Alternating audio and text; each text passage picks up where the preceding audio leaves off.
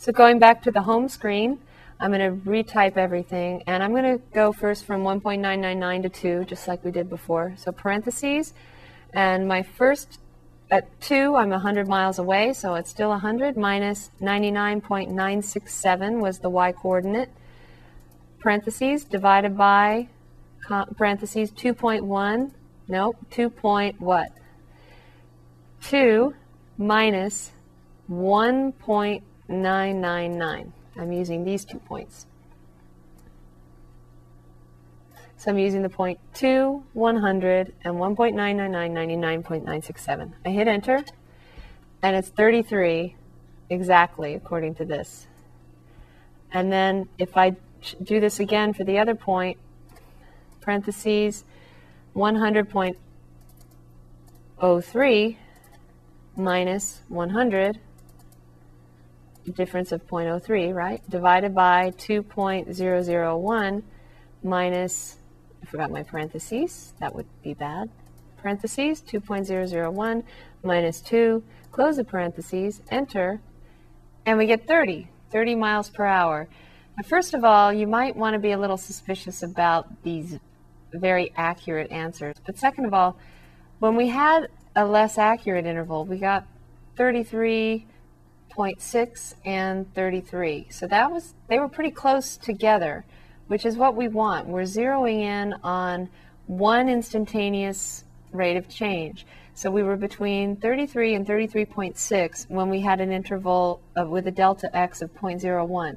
Now we've increased our delta, or actually decreased our delta x to be 0.001. We've increased our accuracy to 0.001. So wouldn't we expect our two velocities to be more accurately together, more close together? 33 and 30 is farther away than 33 and 33.6.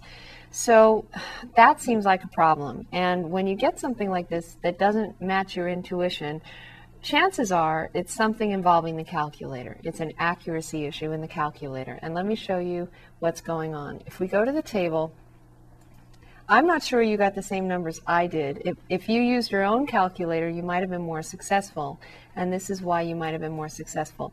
If you read off of the screen 99.967 and 100.03, then you would get the same answer I got. But notice down below here, I'll make it a little larger,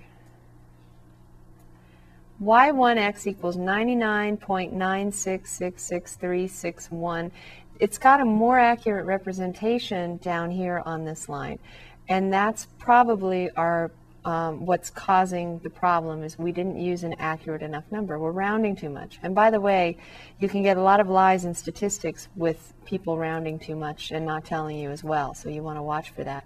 Let me just show you in the home screen again, making sure that this 30 is a correct answer. Notice that the delta y on top is 0.03. Only to the hundredth place. The three is in the hundredth place, and we're out to the thousandth place underneath. So when you take 0.03, and it doesn't say 3, 3, and so on, 0.03 divided by 1 one thousandth is 3, 0. And that's the problem is this, we no longer have the accuracy. We don't have a 3 here because we don't have a 3 in the thousandth place here. If we go back to the table, Let's see if there really should be a 3 in the thousandth place. Looking at what says 100.03, looking at the more accurate entry down below, you see 0.0333. See, there are a lot more threes down here. This wasn't represented. The second three was not represented when I did the calculation. And so then when I multiplied it by a thousand, then I only got 30. So that's the problem. I need to be more accurate in my y values if I'm trying to be more accurate in my intervals, making tall, smaller and smaller intervals. So I need to go back and I need to use the right numbers. So if you'd like to try this again on your own, if you didn't use the same numbers um, that I'm going to use now, 100.0333, that you know, if we want to be accurate to the ones place on the rate of change, then we would go to to um, this three here. Let's go one more, 100.0333.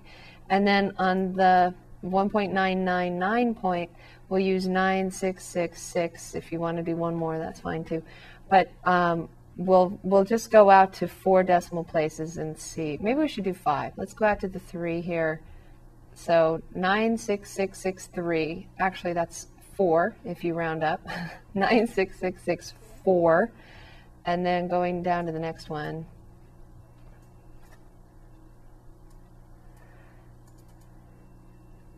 One hundred point zero three three three zero. So let's use those numbers. Okay, back in the home screen, parentheses, 100.033330. Oh, I'm going out of order now. I'm using the last two points. 100.03330 minus 100, parentheses, divided by parentheses, 2.001 minus 2. Close the parentheses, enter. There we go. That's more accurate. 33.3 miles per hour. Then if I do it for the other interval, 99, well, it doesn't matter which order, but I'll do 100 minus 99.96664 parentheses divided by parentheses 2, sorry, 2 minus 1.999, close the parentheses, enter. 33.36. So, oh, I went one more here because uh, it looks like one more here because up above, make this bigger. Up above there was a zero right here, and this was a four, so that's why the accuracy looks different. But much closer. Now we're now we're up to 33.3 and 33.36 miles per hour. So approximately 33 point, again though with rounding, we're, we can't round to the nearest tenth um, or even to the nearest, even to the nearest single digit, it rounds down to either 33 or, um, oh no, it rounds to 33 miles per hour. So we can round it to 33 miles per hour, but we can't round it to the nearest tenth of a mile per hour. If we wanted to do that, we need to do another delta x. We need to go 0.0001. So hopefully you're getting the idea of how we can be more and more accurate at representing the instantaneous velocity at any time. The time we're using right now is 2, and when we're talking 2 hours, and when we're talking about the graph, what we're trying to do is get as close as we can to the instantaneous rate of change on the graph. Now, if I want to represent that rate of change, that speed on the graph, in this case it's a speed, then what I need is to get as close as possible to the point without actually only having one point, because we always need two points for a slope.